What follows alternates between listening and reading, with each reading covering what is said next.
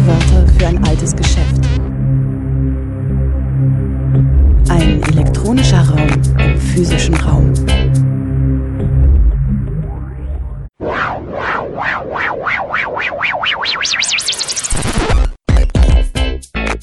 Playback. Atommüllendlagersuche und Partizipation in der BAD.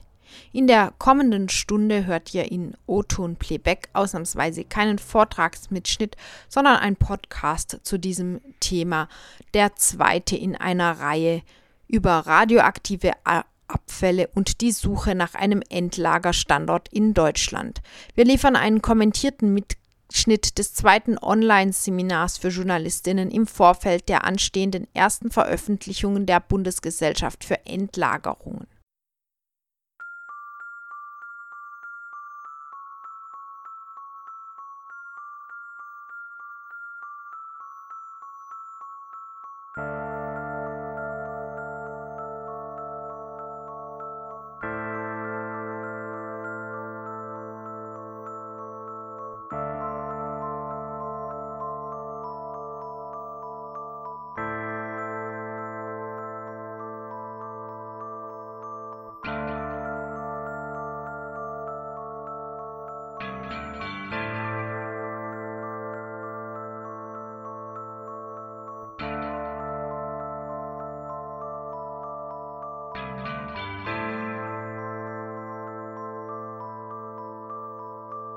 Guten Tag zusammen und willkommen bei unserer Podcast-Reihe zur Begleitung der Atommülllagersuche in Deutschland und darüber hinaus. Vor einem Monat berichteten wir anlässlich der Informationsoffensive der BASE erstmals ausgiebig über diese Problematik. Wir wollen euch auch in den kommenden Monaten auf dem Laufenden halten, was die politischen Entwicklungen in Sachen Atomland Deutschland und darüber hinaus betrifft. Denn so schnell wie die Technologie auf den Weg gebracht wurde, so langsam, ja so unglaublich langsam, wird sich das Ganze entschärfen. Wir werden die Debatte um ein Endlager in Deutschland eng verfolgen und dabei auch Ein- und Rückblicke auf erfolgreiche und weniger schöne Kapitel der Auseinandersetzung um die Kernenergienutzung hier und anderswo wagen, in der Hoffnung, praktisch und kritisch zur Debatte beizutragen.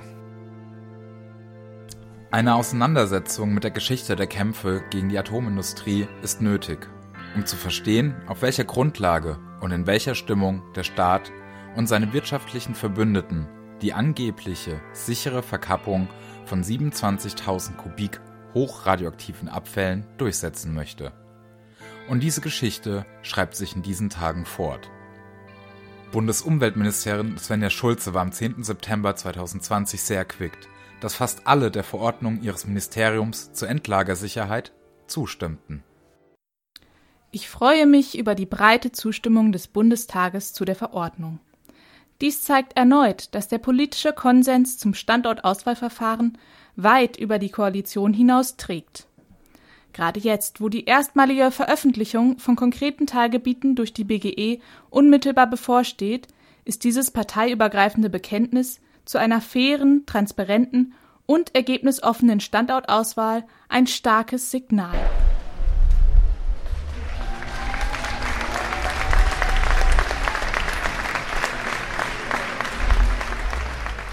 Das Prozedere soll als Beispiel für Konsens und Transparenz herhalten. Die Entwurfsfassung der Verordnung wurde im Juli 2019 veröffentlicht und konnte 4 Monate lang öffentlich kommentiert werden, so das BMU. Dazu gab es 2019 ein öffentliches Symposium, auf dem der Verordnungsentwurf vorgestellt und seine Inhalte diskutiert wurden. Ende Juni 2020 hat der Umweltausschuss des Bundestages Experten zur Verordnung angehört. Und dabei traf die Verordnung bei der großen Mehrheit der Expertinnen auf Zustimmung, so das Ministerium. Dennoch, die Öffentlichkeit hat es nicht mitbekommen. Das alles soll sich scheinbar jetzt ändern und so ist seit Monaten ein sprunghafter Anstieg der Aktivitäten von BASE und Co. zu verzeichnen. Trotz Corona bleiben aktive Formen der Öffentlichkeitsbeteiligung Gesetz. Die Beschleunigung und die Virtualisierung der Verfahren werfen Fragen auf. Und an diese wird sich nun kreativ angepasst. Am 9. September also, knapp vor dem Beschluss im Bundestag zur Verordnung des Bundesumweltministeriums über die Anforderungen an die Sicherheit eines künftigen Endlagers für hochradioaktive Abfälle, informierte die BASE auf einer zweiten Online-Konferenz für JournalistInnen über die weitere Suche nach einem solchen Standort. Wir waren dabei und beteiligten uns an der Befragung der BASE-ExpertInnen. Wie bereits beim letzten Mal endete die Konferenz verfrüht, trotz im Raum stehender Fragen. Empfangen wurden wir nebst den allseits bekannten Herrn König, unter anderem von Andreas Hinz, Sebastian Senf, Tobias Herrmann, Vanessa Jansen und Nicola Sina Schütze. Erneut waren PressevertreterInnen aus allen Ecken der Republik dabei. Wir liefern hier einen gekürzten und kommentierten Mitschnitt der Veranstaltung, damit sich alle ein Bild machen können.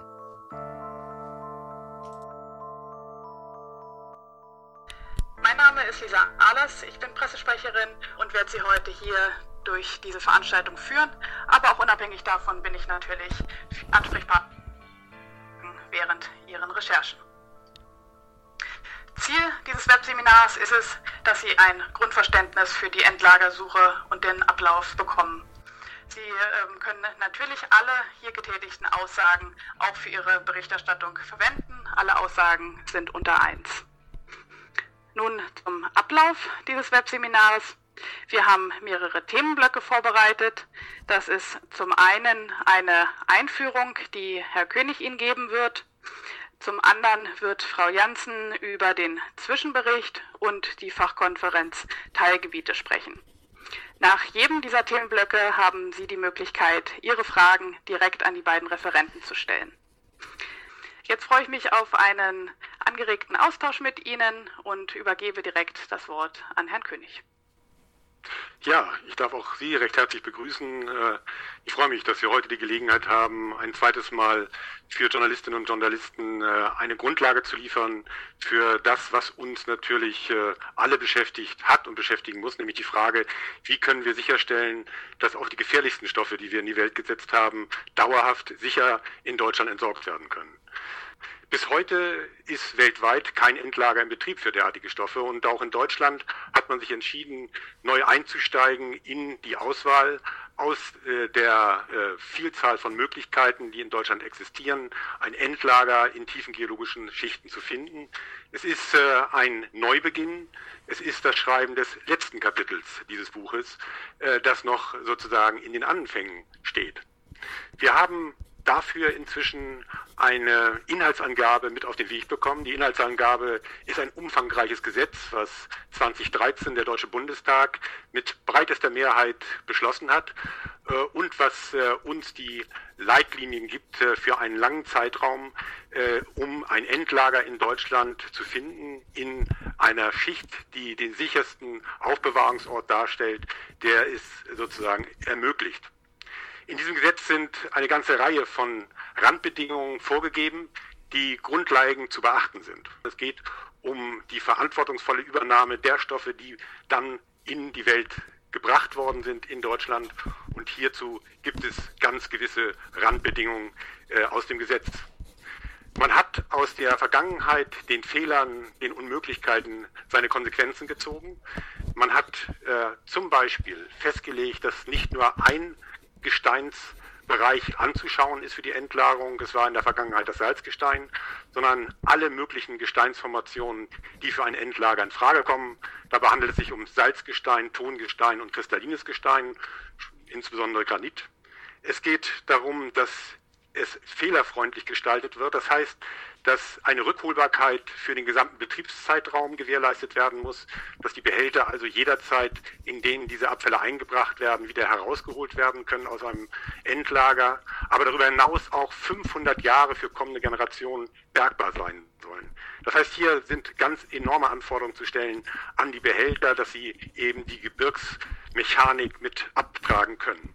Es geht darum, ein Verfahren durchzuführen, was eben nicht nur wissenschaftlich-technisch fundiert läuft, sondern das von vornherein die Bürgerinnen und Bürger, die Interessierten mitnimmt. Das heißt, ein ganz wesentliches Moment ist die Beteiligung von Anfang an. Es ist etwas schwer, einen Überblick über Gremien und Prozesse zu kriegen, aber kurzum läuft es so. Es kann gesagt werden, wir haben jetzt 10 Jahre Atommüllschach vor uns mindestens.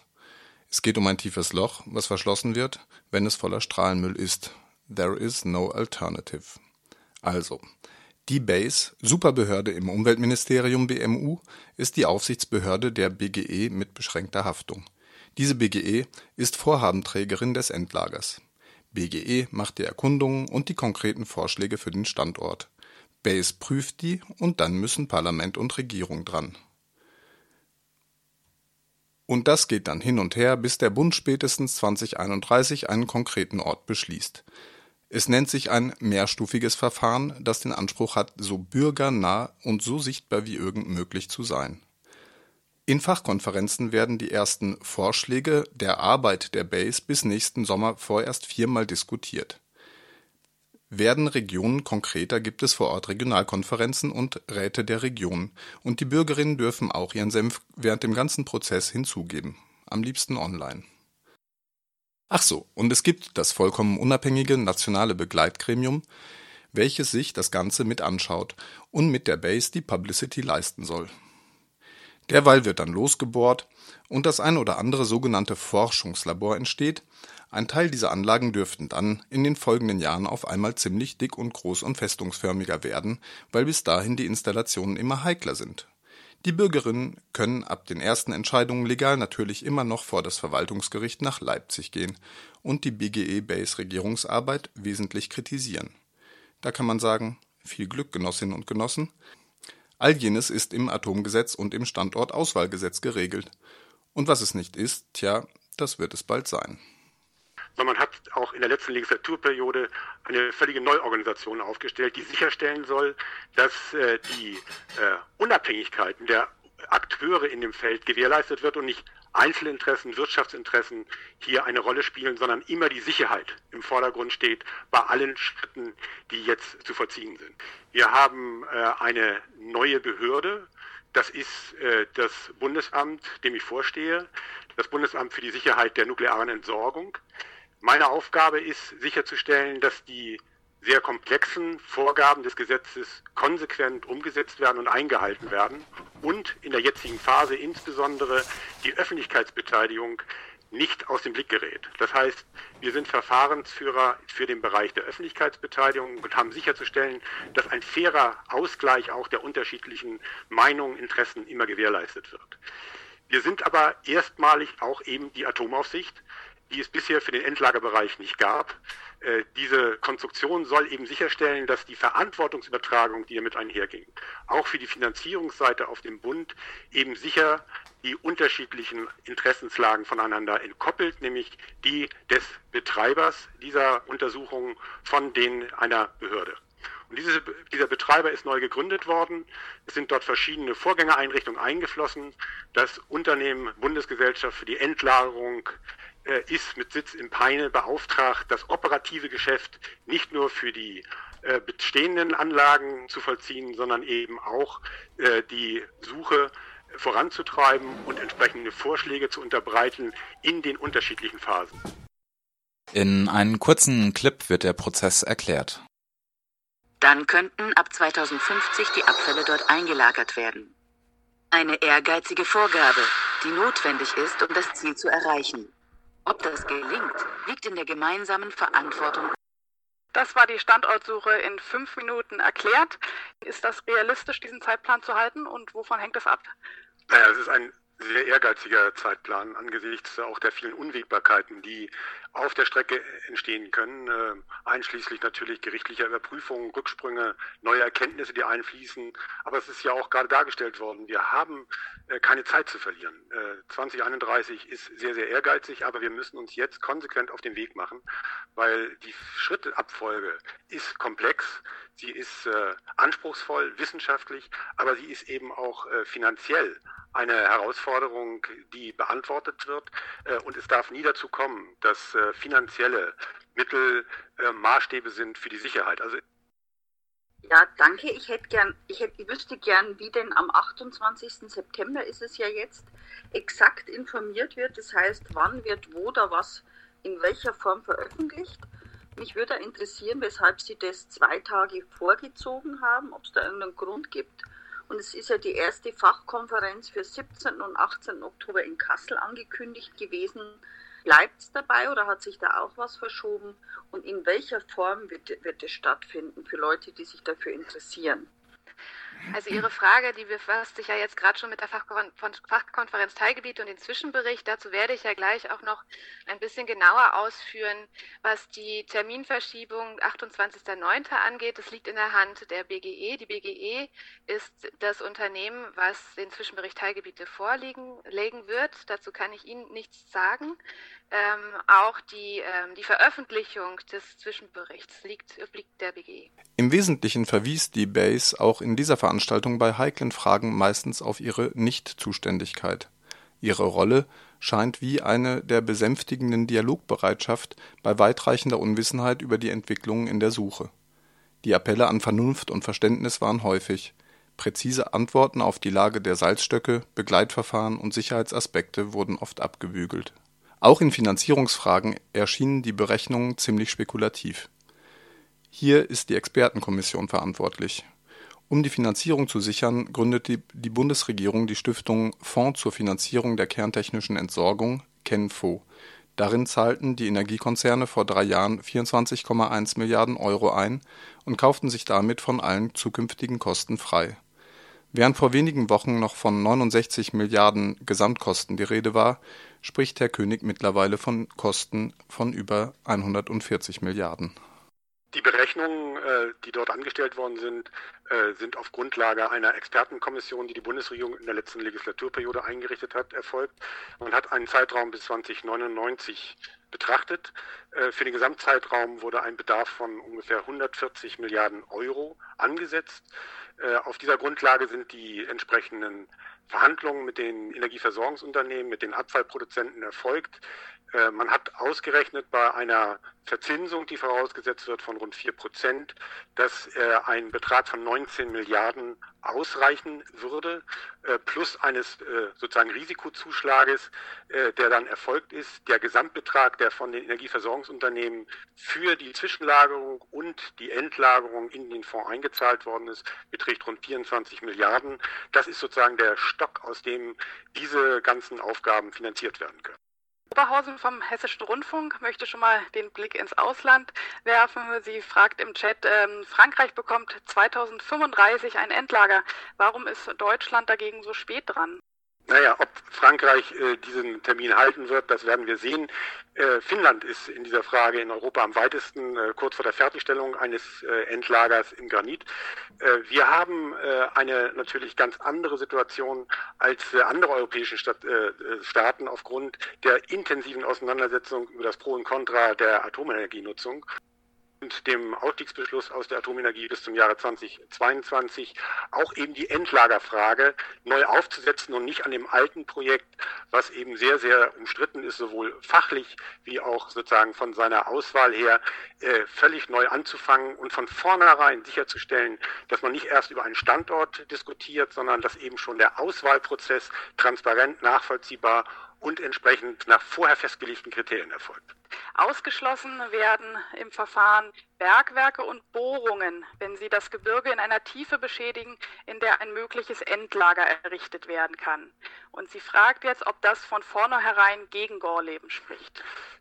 Diese Frage muss die BGE beantworten, also die Gesellschaft, die derzeit die Daten erhebt. Von der Konstruktion, da wird gleich Frau Jansen darauf eingehen, ist es so, dass wir in dem jetzigen Prozess keine fachlichen Einblicke haben, auch keine Überprüfung. Das hat der Gesetzgeber so gewollt. Dabei ist sozusagen zu beachten, dass vornherein von dem Gesetzgeber vorgegeben worden ist, dass Gorleben nicht eine Sonderrolle bekommt, also in Hinsicht, dass es besonders fokussiert wird oder von vornherein ausgeschlossen wird, sondern es wird von der Bewertung her so behandelt wie alle anderen Standorte. Ob dieser Standort einer weiteren näheren Betrachtung obliegt, wird am 28. September uns das Unternehmen verraten. Ich würde gerne weitermachen mit Frau von Fürstenberg. Sie fragt, ob es auch einen Zeitplan für die einzelnen Phasen bis zur Standortentscheidung im Jahr 2031 gibt. Ich habe das Unternehmen aufgefordert, diese einzelnen Phasen hinsichtlich der weiteren Schrittabfolge darzulegen. Das Unternehmen hat zugesagt, nach dem jetzigen Schritt eine weitere Konkretisierung vorzunehmen. Aber es liegt in der Hand des Unternehmens, diesen Zeitfahrplan aufzustellen, der mir bisher noch nicht vorliegt. Frage von Herrn Oftinger. Er möchte gerne wissen, wie die Erkenntnisse aus anderen Tieflagerprojekten in das Verfahren der Standortsuche eingebracht werden? Es gibt in dem Bereich der Endlagerfrage einen internationalen Verbund, in dem auf den verschiedensten Ebenen, auch was sozialwissenschaftliche Fragen angeht, aber natürlich gerade die fachlichen Fragen intensiv nicht nur diskutiert, sondern auch die Fortentwicklung sichergestellt wird. Es gibt ein umfangreiches Forschungsprogramm auch in der Bundesrepublik dazu. Es ist natürlich selbstverständlich, dass wir von den internationalen Erfahrungen, den unterschiedlichen auch Erfahrungen der Wirtsgesteine profitieren müssen. Und es ist natürlich schon durch die Endlagerkommission, die sich 2 Jahre lang mit der Frage beschäftigt hat, wie kann dieses Verfahren strukturiert gestaltet werden, welche Vorgaben sollten gemacht werden, was alles dann in einem sozusagen Gesetzgebungsverfahren nahezu 1:1 eingeflossen ist. Das sind alles Dinge, die betrachtet worden sind. Dazu gehören natürlich auch Fragestellungen, wie behandeln andere Länder diese Abfälle, wobei immer natürlich auch von den Besonderheiten der Bundesrepublik auszugehen ist. Wir haben eben eine sehr leidvolle Erfahrung machen müssen mit Festlegungen auf einzelne Standorte, auf Sicherheitsversprechen für schwach mittelradioaktive Abfälle in der Asse, in Westdeutschland, in Morsleben, in Ostdeutschland. Das sind alles Bilder, die natürlich uns begleiten in der Auseinandersetzung. Und deswegen ist es so wichtig, dass wir uns frühzeitig auf den Weg machen, immer wieder auch den Dialog zu suchen und zu gucken, was können wir aus diesen vergangenen Prozessen sowohl in Deutschland wie auch in anderen Ländern lernen. Und es gibt zum Beispiel auch Zusammenarbeiten im Untertagelabor Bühr in der Schweiz, in Frankreich, in anderen Ländern. Und dieser Austausch ist natürlich immens wichtig. Aber das Ziel ist und bleibt, ein Endlager in Deutschland zu errichten. Herr Bockemöller von RTL würde gerne wissen, ob man schon absehen kann, wie viele mögliche Endlagerstandorte in Niedersachsen in Frage kommen. Also wir sind natürlich alle gespannt auf die Ergebnisse, die jetzt vorgelegt werden. Wobei diese Ergebnisse werden nicht die Endlagerstandorte darstellen. Das werden wir gleich noch entsprechend hören. Sondern da geht es darum, den ersten Schritt zu diskutieren, die Akten offenzulegen, die Erkenntnisse mitzubekommen, die das Unternehmen bisher gewonnen hat in 3 Jahren intensiven Auseinandersetzungen mit den vielen geologischen Daten aus den Landesämtern, aus den Bundesämtern, und die Schlussfolgerungen daraus zu ziehen sind aus der Sicht des Unternehmens. Es sind keine Festlegungen für sozusagen Endlagerstandorte, die daraus folgern, oder gar schon die Festlegung auf einen Standort. Aber selbstverständlich ist es so, dass grundlegend die geologischen Situationen in Deutschland bekannt sind. Und wir haben nun mal die gute Situation in Deutschland, dass wir über 3 geeignete potenzielle Wirtsgesteine verfügen. Herr Schmidt fragt, ob wir nicht befürchten, dass das schrittweise Vorgehen bei der Endlagersuche und die Eingrenzung der Orte zu einer großen Unruhe in den Orten in Deutschland führt und vielleicht sogar zu Widerstand. Und ob wir glauben, dass die Regionalkonferenzen das mangelnde Vertrauen in den Staat wieder zurechtdrängeln können. Es stellt sich die Alternative. Ich glaube, dass gerade diese Frage im Zentrum stand, die auch die Endlagerkommission bewegt hat und dann letztendlich auch die politische Entscheidung mit breitester Mehrheit ja getragen hat, dass man aus den Fehlern der Vergangenheit gelernt hat, dass man daraus die Konsequenzen gezogen hat und es eben nicht als ein technisch-wissenschaftliches Problem primär gesehen hat, sondern immer die der Gesellschaft diskutieren muss, mit der Zivilgesellschaft, mit den Nichtregierungsorganisationen, aber auch mit den Bürgerinnen und Bürgern, die vor Ort plötzlich erstmalig mit dieser Frage konfrontiert werden. Es ist völlig klar, es wird Widerstand geben, aber es werden nicht die Bilder von Gorleben sein. In Gorleben war es immer die Auseinandersetzung auch mit der Frage pro und contra Atomenergie. Was uns heute eher beschäftigt ist, dass das Thema Atomenergie mit dem Ausstiegsbeschluss im Jahre 2011, 2012 als abgehakt in dem Bewusstsein gilt, in den meisten Köpfen jedenfalls und aber auch in den Stuben der ihrer Kolleginnen und Kollegen ja nicht mehr sozusagen das brennende Thema, was es meiner war. Aber es ist eben etwas, was uns zu beschäftigen gehört. Das nämlich das letzte Kapitel, nämlich die nicht bisher gesicherte sichere Entsorgung der Abfallstoffe nicht gewährleistet ist. Und hierfür müssen immer wieder auch die Auseinandersetzungen mit allen gesellschaftlichen Gruppen geführt werden, wissentlich, dass viele uns ja auch schon aktuell sehr kritisch begleiten. Dann doch noch eine kurze Frage von Herrn Pötter von der Taz, der ganz gut jetzt hier ranpasst. Er würde gerne wissen, wie die Ausmaße eines Endlagers ober- und unterirdisch zu beziffern sind. Und er stellt noch folgende Fragen. Die Kosten wüsste er ganz gerne. und ob wir davon ausgehen, dass die Castoren am Zwischenlager von der Zwischenlagerung zur Endlagerung hin neu verpackt werden.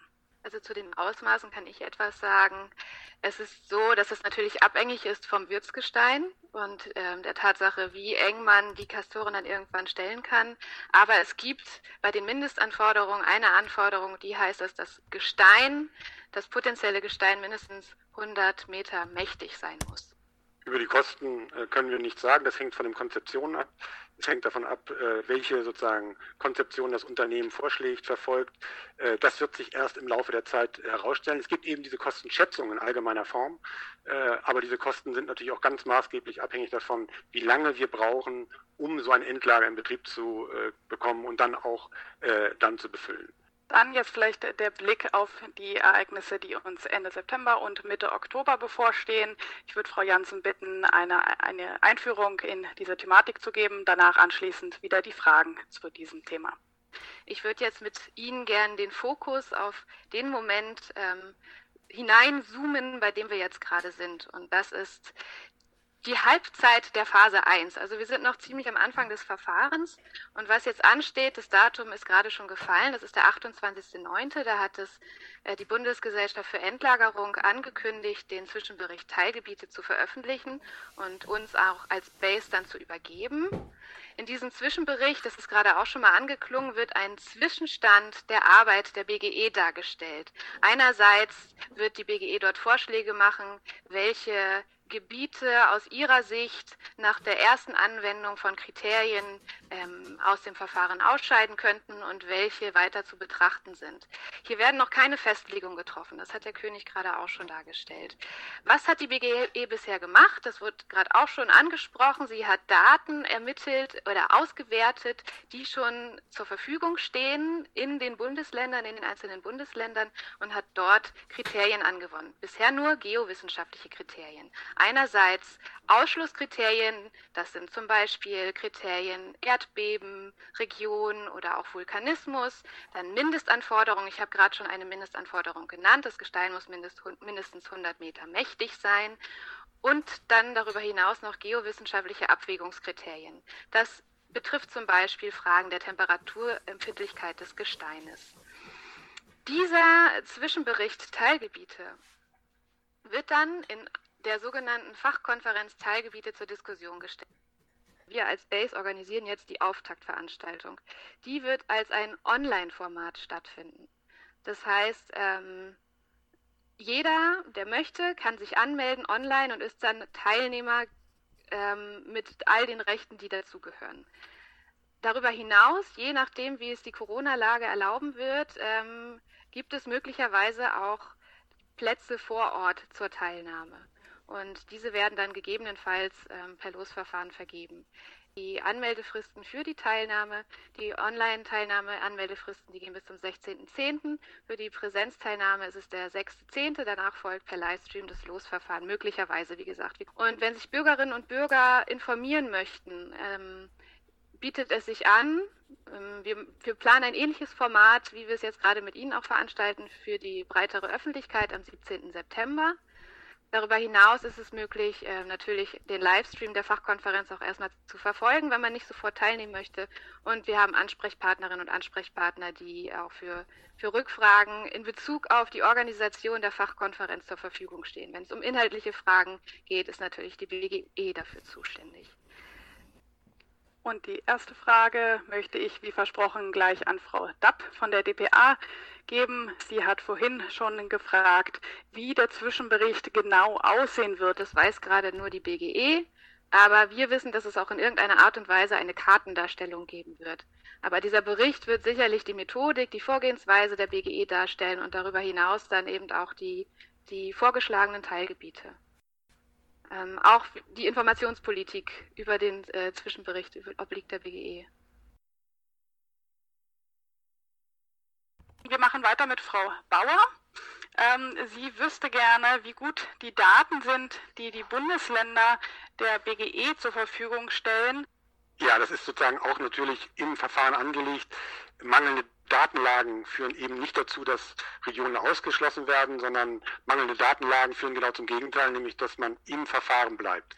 Bislang als Atomaufsicht und in dem Fall eben auch als sozusagen diejenigen, die die Öffentlichkeitsbeteiligung zu organisieren haben, keinen fachlichen Einblick in die Arbeiten der BGE. Auch ich freue mich und bin hochgespannt auf den 28.09. Ob das alles ausreichend ist, muss die BGE bewerten. Herr Schmidt fragt nochmal, wenn im kommenden Sommer nur noch 6 Standorte übrig sind, dann fragt er, ob dann alle 3 möglichen Wirtsgesteine per se noch im Rennen sind oder ob da schon welche ausgeschlossen werden. Und er möchte gerne wissen, wie so die technische Planung für so ein Bauwerk eines Endlagerstandorts überhaupt ablaufen kann und wie die Sicherheit besonders für Arbeiter und Arbeiterinnen gewährleistet werden kann. Dazu möchte ich sagen, es gibt bisher noch keine Zahlen, wie viele Gebiete vorgeschlagen werden jetzt von der BGE im Zwischenbericht. Und darüber hinaus möchte ich nochmal betonen, dass es am Ende der Beratung der Fachkonferenz, das heißt im Sommer nächsten Jahres, noch keine Festlegung geben wird. Die nächsten Schritte sind dann, dass die BGE die Anregung aus der Fachkonferenz wieder mit zurücknimmt. Dann werden sie weitere Kriterien anwenden, die planungswissenschaftlichen Kriterien, und darüber hinaus noch vorläufige Sicherheitsuntersuchungen durchführen. Daraufhin wird sich der Suchraum weiter verkleinern. Die BGE für Regionen zur übertägigen Erkundung. Dann folgt eine weitere Beteiligungsphase. Das heißt, es werden Regionalkonferenzen eingerichtet an den unterschiedlichen Standorten. Es wird ein Rat der Regionen eingerichtet, wo die die potenziellen Endlagerstandorte mit den Zwischenlagerkommunen in den Dialog treten. Es wird Erörterungstermine geben. Und dann wird es irgendwann eine Empfehlung des BASE geben, auf Basis der Vorschläge der BGE, an die Regierung, an den Bundestag. Und erst dann werden Standorte feststehen. Standortregionen, Entschuldigung. Selbstverständlich wird es keinen Betrieb geben und keine Genehmigung geben, wenn derartige Sicherheitsnachweise vom Betreiber nicht nachgewiesen sind. Welche Rolle dem nationalen Begleitgremium generell zukommt und auch speziell dann bei der Fachkonferenz? Tja, die Rolle des nationalen Begleitgremiums. Greenpeace Magazin hat ja in einem aktuellen Bericht festgestellt, dass das Desinteresse der Öffentlichkeit gewaltig ist und meint dies auch besonders angesichts dieses ziemlich unscheinbaren NBG. Das ist ein Gremium, wo 12 Menschen reingewählt wurden und weitere per Losverfahren dazugestoßen sind. Hören wir einen Ausschnitt aus dieser 42. Sitzung des NBG, in der Klaus Brunsmeyer vom BUND, Herr Grunwald, Leiter des NBG, Frau Jansen vom BASE und Herr Karnitz vom BGE zu diskutieren versuchen. Merke, dieser hat 126 Aufrufe bei YouTube innerhalb von einer Woche erzielt. Diese Partizipation, die muss aber auch möglich sein und darf nicht durch den, der sozusagen die Aufsicht über die Partizipation hat, organisiert werden. Das heißt also, Sie müssen das hinbekommen, als Aufsichtsbehörde die Partizipation sozusagen davon zu lösen und einen Weg finden, dass die Fachkonferenz Teilgebiete dieses einnehmen kann. Das sehe ich noch in überhaupt keiner Form bisher. Und da habe ich große Sorge, dass es da auch eine sehr, sehr heftige Kritik dran geben wird. Ja, herzlichen Dank, Klaus. Das war ein großes Fass an Fragen. Das ist einfach so. Ich begrüße Herrn Karnitz. Schön, dass Sie es schaffen. Ich weiß, dass Sie jetzt gerade in Terminproblemen sind. Schön, dass Sie es trotzdem schaffen. Ich würde gerne aber jetzt das, was Klaus jetzt hier als Fragen auf den Tisch gelegt hat, doch irgendwie ein bisschen weiterbringen. Frau Jansen, wenn Sie das schon mal so beantworten können. Danach würde ich diesen Punkt gerne einfrieren. Ja? Das heißt, es ist eine Anforderung an uns, alles speichern. Dann ziehen wir die Punkte C und D vor, um Herrn Karnitz' Anwesenheit hier auch nutzen zu können und machen dann danach an der Stelle, gleichen Stelle weiter, die wir jetzt einfrieren. Frau Jansen. Gut, okay. Also zu dem ersten Punkt, der ja auch so ein bisschen in Richtung BGE gerichtet ist. Also Sie stellen das jetzt gerade so drastisch dar, als wenn gar keine Daten verfügbar wären. So habe ich das vorhin mitbekommen. Das ist mir nicht bekannt. Genau, deshalb wäre das gut, wenn das die BGE beantwortet. Dann war die Frage, was passiert denn zwischen den Terminen? Ich höre da auch so ein bisschen heraus, es war ja jetzt auch in der Öffentlichkeit, zumindest von ausgestrahlt so dargestellt, das BASE würde jetzt Arbeitsgruppen verbieten. Wir verbieten keine Arbeitsgruppen. Wir sagen nur, wir als Dienstleister und Geschäftsstelle haben die Aufgabe, die Fachkonferenz zu organisieren, und Beteiligung findet auf der Fachkonferenz statt. Das bedeutet nicht, dass sich Menschen auch dazwischen treffen können, Dinge vorbereiten können, aber das muss dann wieder eingespeist werden in die Fachkonferenz, damit es Bedeutung hat für die Fachkonferenz. Und wir verstehen unseren gesetzlichen Auftrag fokussiert auf die Fachkonferenz. Zu der Frage der Augenhöhe möchte ich gern nochmal, weil das ist auch eine Frage des Erwartungsmanagements, was ist die Fachkonferenz Teilgebiete eigentlich? Und ich möchte nochmal daran erinnern, was auch im Kommissionsbericht steht und auch im Gesetz. Die Fachkonferenz Teilgebiete ist der erste Moment in dem Verfahren, wo alle Interessierten und Betroffenen zusammenkommen und sich das erste Mal inhaltlich mit einem Zwischenstand der Arbeit der BGE zu befassen. Ja, das BASE organisiert die Auftaktveranstaltung. Und für die Auftaktveranstaltung ist die Moderation aus unserer Sicht gesetzt. Danach muss die Fachkonferenz über die Moderation entscheiden. Wir machen ein Angebot für einen externen Dienstleister.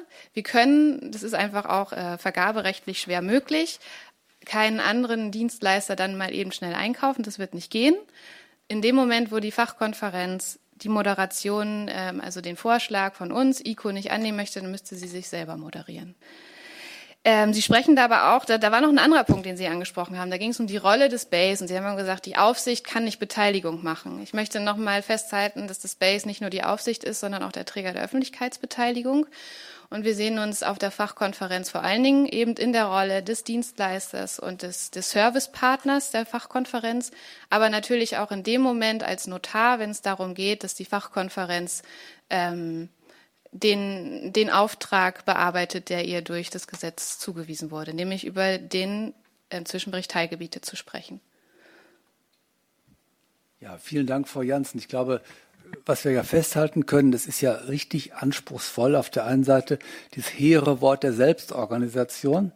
Ja, wenn man aber nichts vorbereitet, dann passiert keine Selbstorganisation, sondern man weiß nicht, was dann passiert. Das heißt, es ist so ein schmaler Grat zwischen Unterstützung, Vorbereitung, Dienstleistung, wie Sie sagen, auf der einen Seite und Bevormundung oder Vorbestimmung auf der anderen Seite. Ja, das ist einfach so.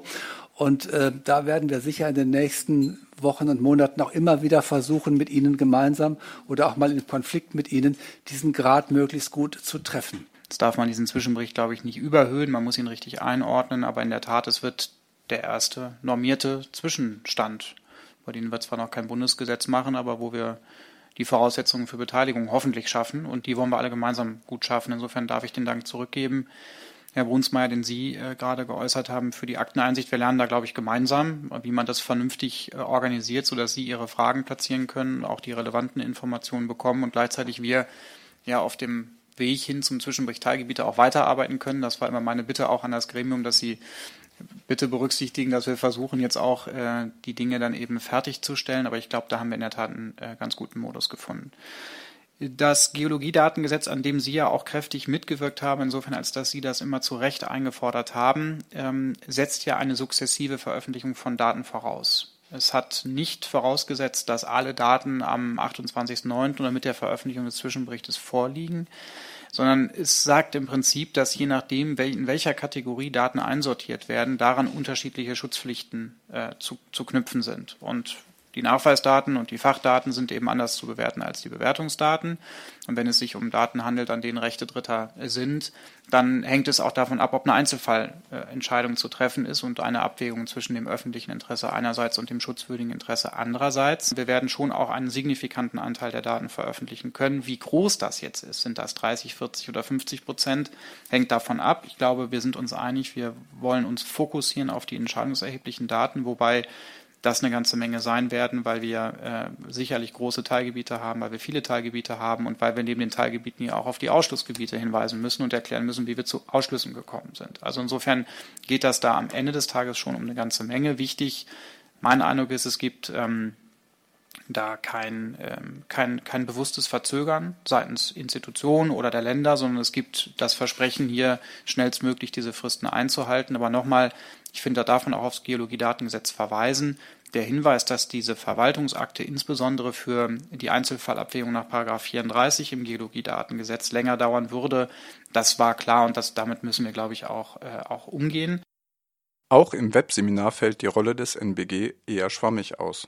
Das NBG könne Einsicht nehmen in Akten, die momentan vielleicht noch nicht veröffentlicht werden können, weil an ihnen Rechte Dritter bestehen. Und dort hat das NBG eine Funktion, als ja in ihrer Vermittlerrolle in diese Akten Einsicht zu nehmen, solange es die breite Öffentlichkeit noch nicht kann. Und das wäre eine Möglichkeit, wo sich das NBG dann einbringen könnte.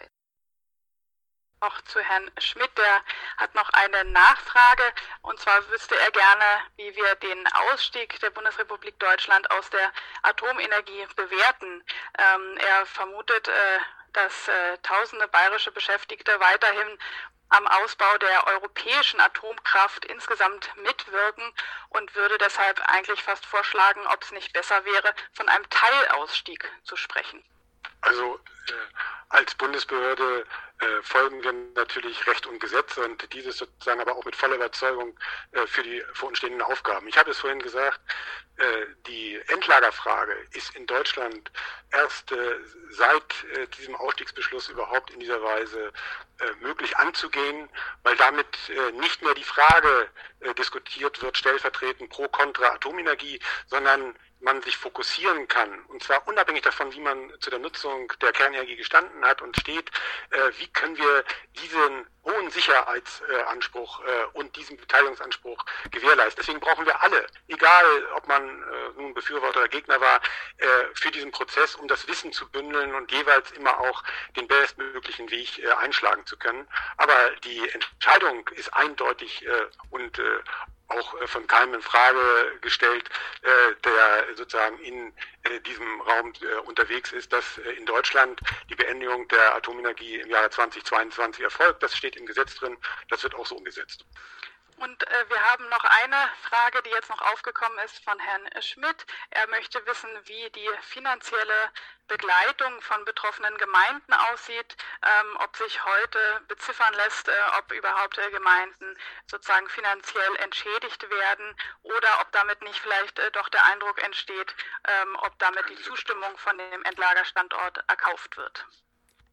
Also genau mit dieser Frage hat sich damals auch schon die Endlagerkommission befasst und es wurde dann auch im Standortauswahlgesetz berücksichtigt. Die Lösung, die die Endlagerkommission vorgeschlagen hatte, war, dass während des Auswahlprozesses sich die betroffenen Regionen selber mit der Frage befassen, in den Regionalkonferenzen, im Rat der Regionen und Konzepte erarbeiten zur Regionalentwicklung, das dann am Ende den ausgewählten Standort, der die Verantwortung übernimmt für unser Gemeinwohl, übernehmen kann am besten. Und das wird dann münden am Ende in eine Standortvereinbarung. Das heißt, es ist eben das Ziel, nicht den Eindruck zu erwecken, da wird eine Region erkauft, das ist ja der Vorwurf, sondern es geht darum, gemeinsam mit den Regionen zu schauen, was kann eine Perspektive sein, die der Verantwortung gerecht wird, die diese Region übernimmt. Als heilige Kuh erscheint weiterhin im gesamten Verfahren die BGE mit beschränkter Haftung, welche am 28. September einen ersten Schritt zur Transparenz beitragen wird. Danach ist die Karte der Republik nicht mehr weiß. Danach scheiden weite Teile der geologischen Formationen in Deutschland aus. Und dann könnte es unruhig werden. An Dutzenden Orten wird dann der Prozess zeitgleich vorangetrieben. Nicht nur geologische, vor allem auch soziologische Parameter dürfen dann zum Tragen kommen. Denn auf Beteiligung wird nicht nur vom Gesetzestext aus gedrängt. Und Widerstand wird seitens der BASE ganz klar erwartet. Nur so der Herr König. Es werden nicht die Bilder von Gorleben sein. Na, hoffentlich haben das alle richtig verstanden. Verschiedene Organisationen wie Bürgerinitiativen, Vereine und die Organisation ausgestrahlt positionierten sich kürzlich kritisch zum Prozess des Sucheverfahrens in Deutschland. Besonders der verbrannte Schwarzbaustandort Salzstock-Gorleben beschäftigt die Gemüter. Doch auch in Orten wie Lutterloh oder Ohrensen im Fichtelgebirge und im Hegau wird das drohende Endlagerprojekt immer spürbarer. Alle schauen gebannt auf den 28. September. Allein das Tiefenendlager für die hochradioaktiven Abfälle ist nicht der einzige Stimmungsmacher in diesem Jahr, in dem sich alles zu beschleunigen scheint. Das bereits im März beschlossene Eingangslager Würgassen, Sie wissen schon, Würgassen, das freundlichste Dorf an der Weser, soll dem Projekt Schacht Konrad zigtausende Kubik nuklearer Häppchen bereitstellen. Auch hier regt sich Protest. Am 11. September 2020 informierte zudem die BGE auf der Asse 2 Begleitgruppensitzung in Kremling über die aktuellen Arbeiten zur abgesoffenen nuklearen Kali-Schachtanlage Asse 2, in deren Nähe ein zweiter Zwischenlager und Verpackungsplatz entstehen soll. Schon zum 17. September stieg eine MitgestalterInnen-Suche, bei der die Fachkonferenz Teilgebiete nach Mitwirkenden suchte. Im Herbst folgen nun Ausstellungen in Nord und Ost, während irgendwann auch auf regionaler Ebene debattiert werden muss. Die anstehenden Fachkonferenzen beginnen mit einem großen Auftakt in Kassel am 17. und 18. Oktober und lancieren offiziell die sozusagen neue öffentliche Debatte zum Prozedere. An vielen Orten wird die Frage dann also ergebnisoffen debattiert, ob die nachvollziehbaren Ängste der betroffenen Bevölkerung durch beruhigenden und technikgläubigen Diskurs zu beschwichtigen sind, bleibt abzuwarten. Jedenfalls steht fest, da werden einige Rubel den Besitzer wechseln und die Versprechen nach Sicherheit der ewig gleichen wird in allen Ohren sein.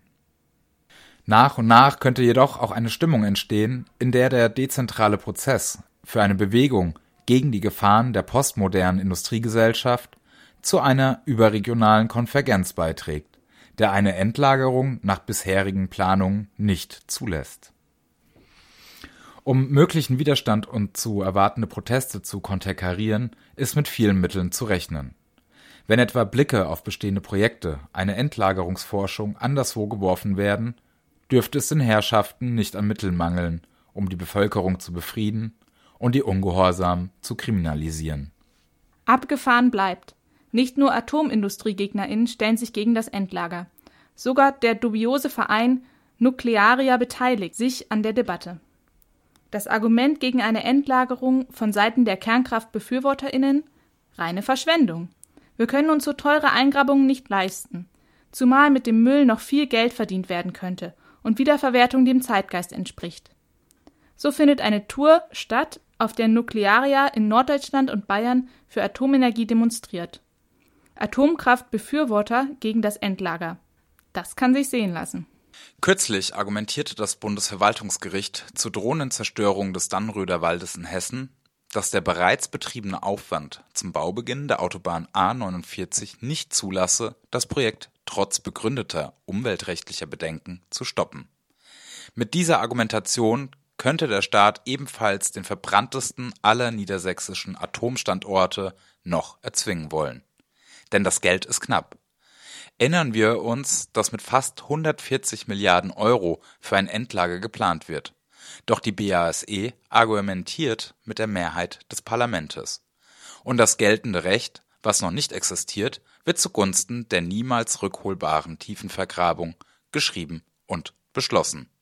Für BürgerInnen Nähe sollen vor allem das nationale Begleitgremium, die Fach- und die Regionalkonferenzen sorgen. Bis dann 2031 ein Baubeginn ansteht, werden neue Gesetze in Kraft sein, die den Rahmen für die reale Errichtung von zunächst sogenannten Laboren und in weiteren Schritten der gefährlichsten Müllhalde des Landes ebnen. Das heißt natürlich, dass die juristische Hürde, um im Gesetzgebungsverfahren demokratischen Einfluss auf legalem Wege nehmen zu können, entsprechend hoch ist. Es wird jedenfalls schwer, die BürgerInnen in einen Dialog zu zwingen, bei, wie eine Studie von ausgestrahlt in dieser Frage nahelegt, sinkendem Vertrauen in den Staat. Wir dürfen angesichts dieser spektakulären demokratischen Entwicklungen gespannt auf das Thema schauen. Auf die GeologInnen und Geologensternchen zuerst und dann auf das Umweltministerium, die ParlamentarierInnen und auf die BGE MBH. Wenn die denn mal ihre Karten beginnt offenzulegen, wäre ja nicht zu spät. Es dachten doch schon alle vor Jahren, das Spiel um die radioaktive Belastung sei vorbei, seit das Konzernquartett sich mit der Überlassung der Strahlenfracht freigekauft hat.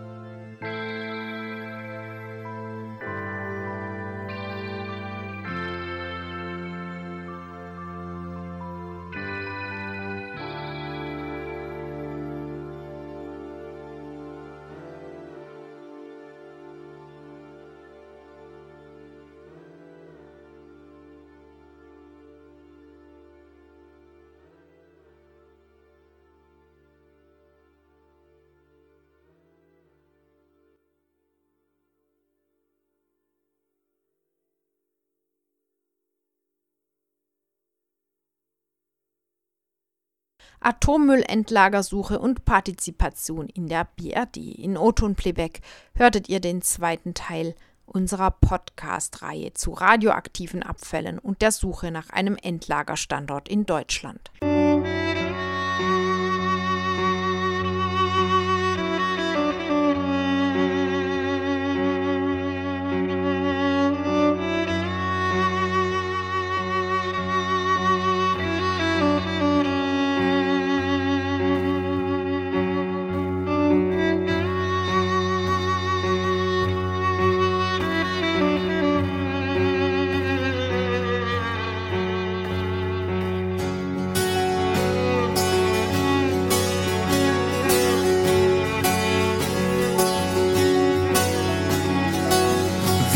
Per ore, limpidi silenzi, ha messo rumore che ti avvolgerà, come vino il mare, ubriaca intorno, entra nelle cose e non le lascia più.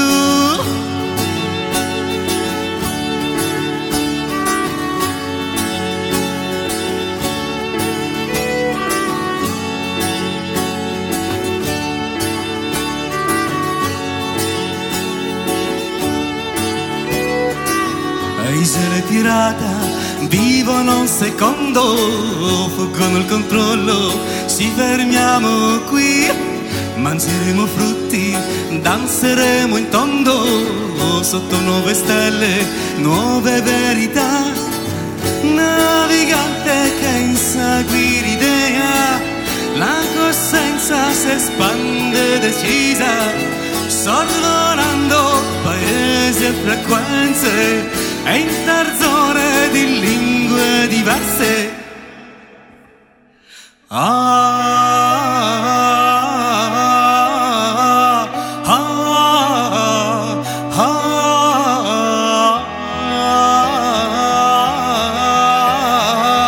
Daher verkrackt benannt.